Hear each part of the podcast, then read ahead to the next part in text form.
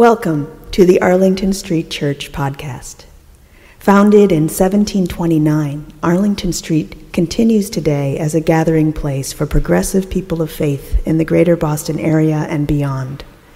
We are located at the corner of Arlington and Boylston Streets, across from the Public Garden in Boston, Massachusetts. Please visit ascboston.org for more information about this historic Unitarian Universalist congregation. Arlington Street Church, gathered in love and service for justice and peace.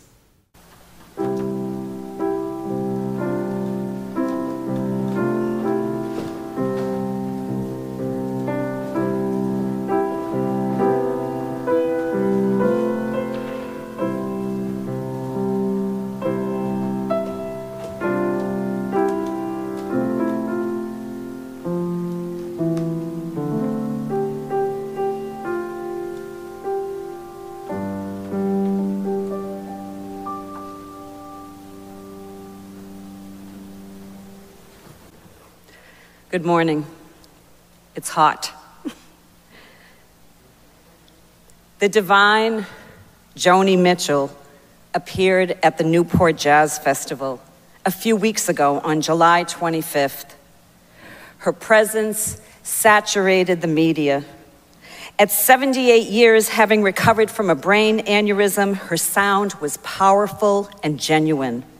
Joni sat in a gold chair and sang several of her classics. She sang Both Sides Now, Tears and Fears and Feeling Proud, to say I love you right out loud, dreams and schemes and circus crowds. I've looked at life that way.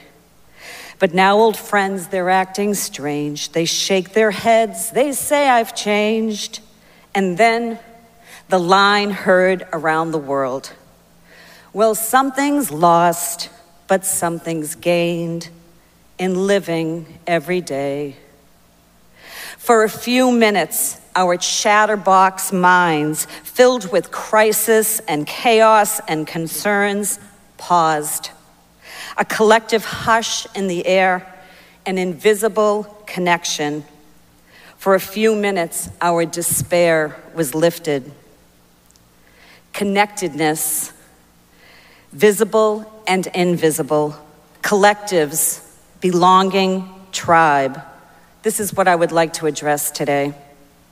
But first, to say, I am deeply honored and humbled to be invited back to deliver a sermon to the Arlington Street Church, or as I like to call it, a non sermon.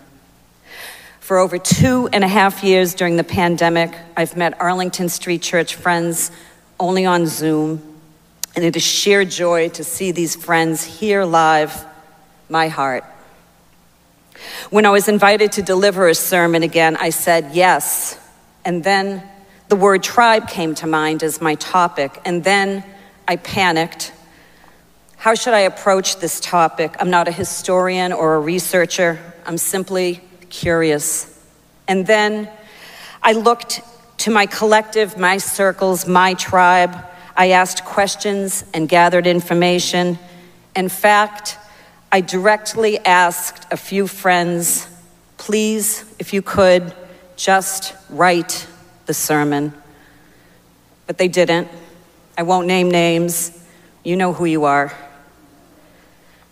Tribe. There's a dictionary definition.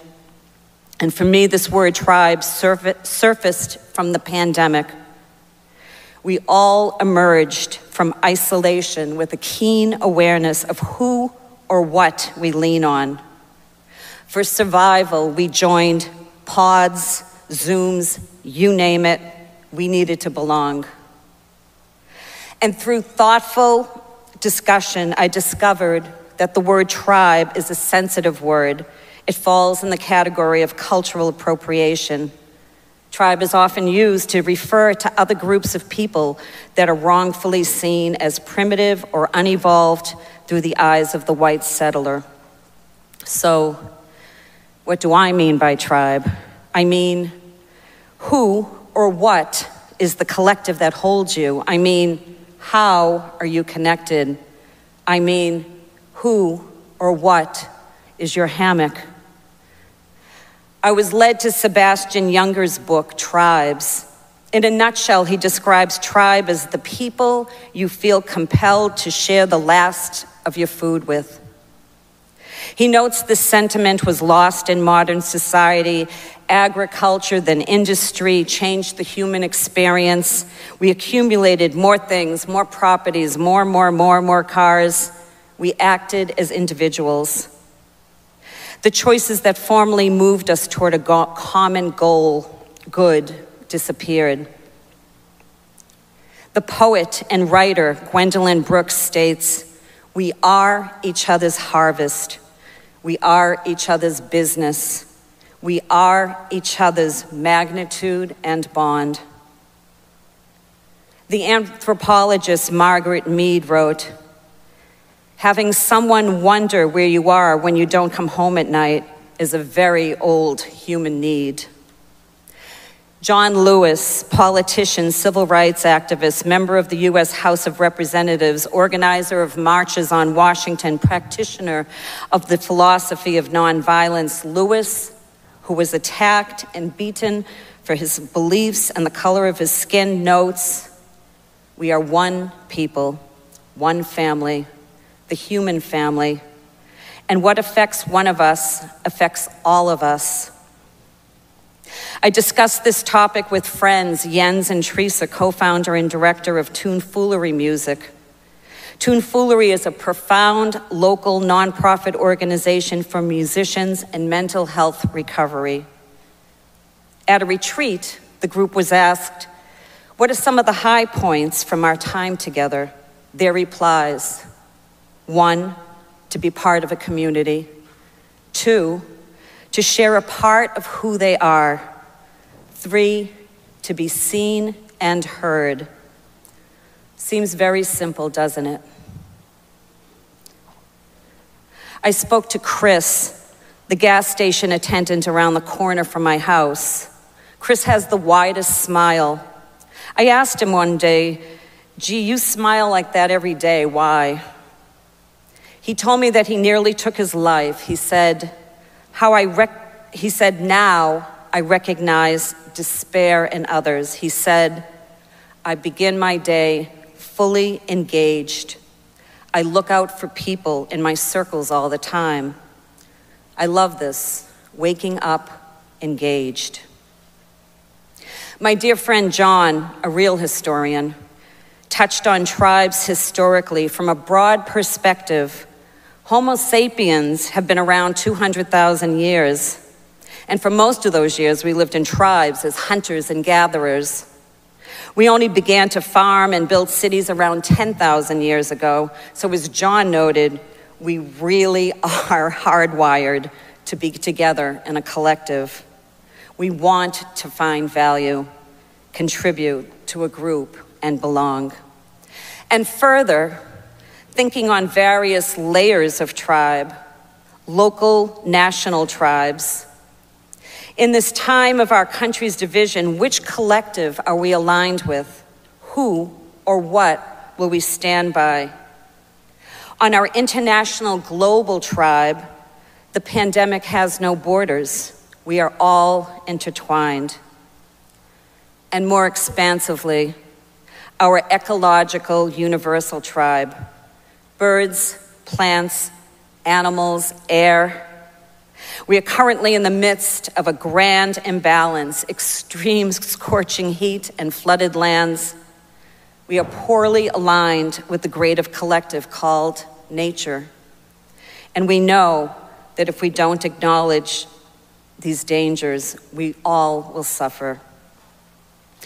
As a person choosing to engage in circles, local, national, global, universal, at times my heart fills with despair during these challenging days.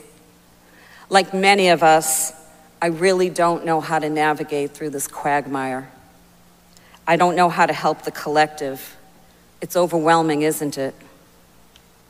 I stumbled upon a Howard Zinn quote recently that helped me and I'm going to be running with this one for a while. From his book, You Can't Be Neutral on a Moving Train, he said, To be hopeful in bad times is not just foolishly romantic.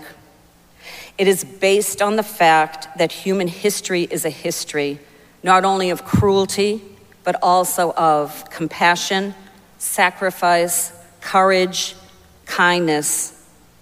What we choose to emphasize in this complex history will determine our lives. If we only see the worst, it destroys our capacity to do something. If we, remember, if we remember those times and places where people have behaved magnificently, this gives us the energy to act. And if we do act, in however small a way, we don't have to wait for some grand utopian future.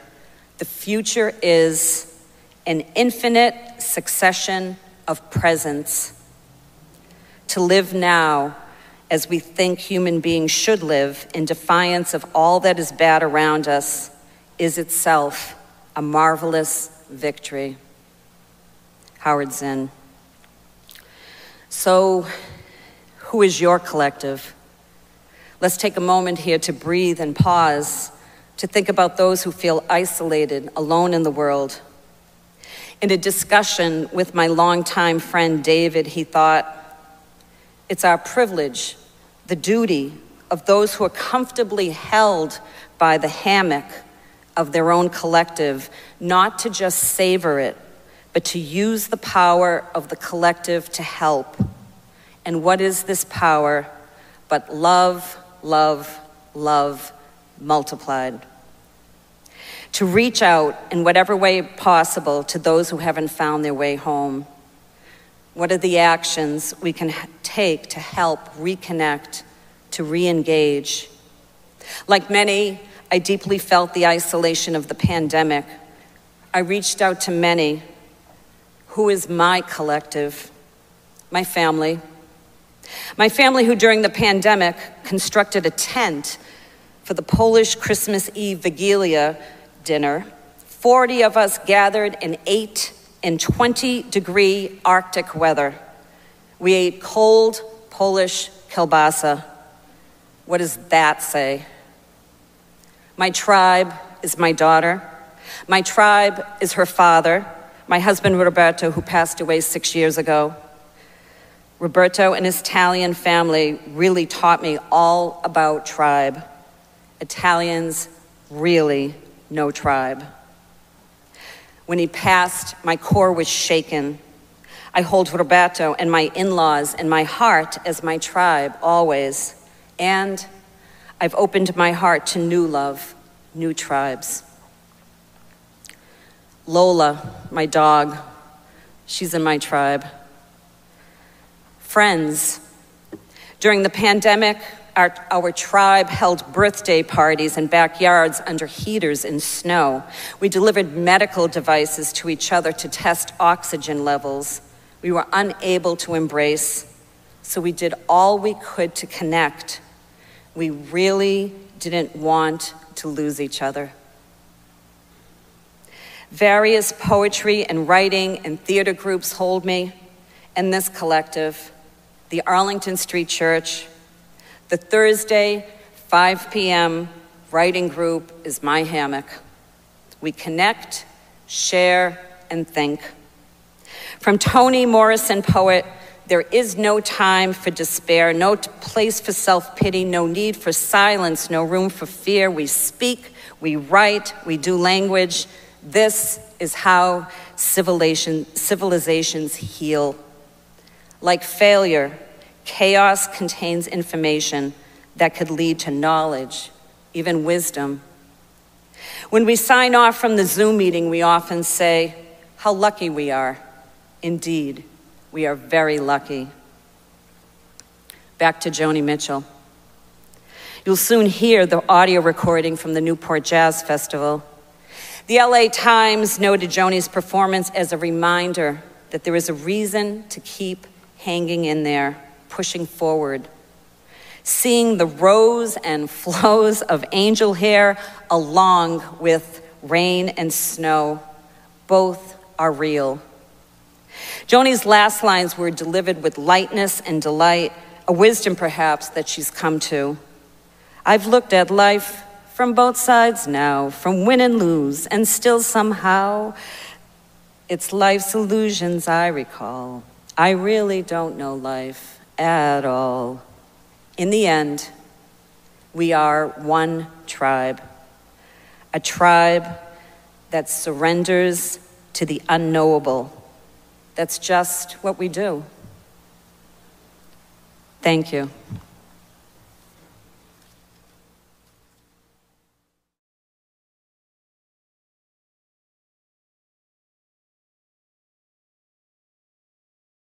And now for our benediction, I invite you to put your hands over your heart in namaste.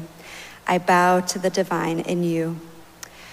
Our benediction today is The Circles Around Us by Brad Montague. We begin by drawing a circle on the ground around each shoe, a safe little place for just one person, nobody in the circle but you. You could keep that circle closed to everyone but yourself but that would be like a library with just one book on the shelf. So let's draw a bigger circle for you and your family to share. Now you see all that can happen in a circle full of care. It becomes a happier circle as more loved ones come to stay. And wouldn't it be even better if all your friends could come and play? So you stretch and draw your circle even bigger than it's been and let a few more people know they're welcome to come in. In the circles all around us, everywhere we go, there's a difference we can make and a love we can all show. Yet there are still so many outside the circle who are different in all they do. Though it feels slightly uncomfortable, we draw a bigger circle for them too. It doesn't mean the circle is easy, it can get harder the more we share. But wonderful things can happen when love is known and felt everywhere. As time passes, our eyes open, we see others we really care for, and that's when we ask ourselves, oh, what's the circle really there for? So let us create bigger circles for the rest of our days. Let our caring ripple out in a million little ways. In the circles all around us, everywhere that we all go, there's a difference we can make and a love we can show. As our circles grow and grow and we watch them wonder eyed, remember the first circle started with just the love you hold inside. Let us keep this faith, beloveds, and pass it on. The service begins when the service ends bless your heart. Amen.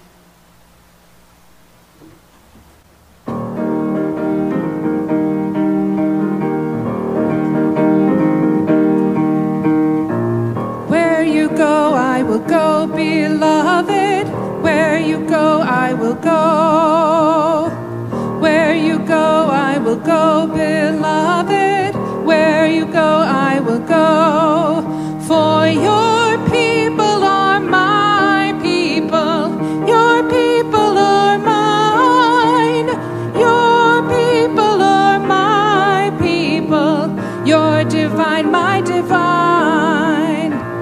Where you go, I will go, beloved. Where you go, I will go. Where you go, I will go, beloved. Where you go, I will go. For your people are my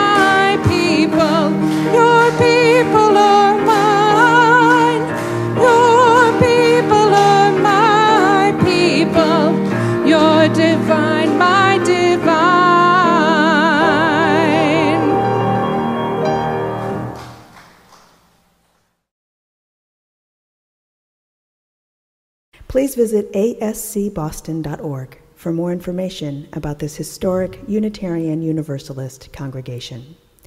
Arlington Street Church, gathered in love and service for justice and peace.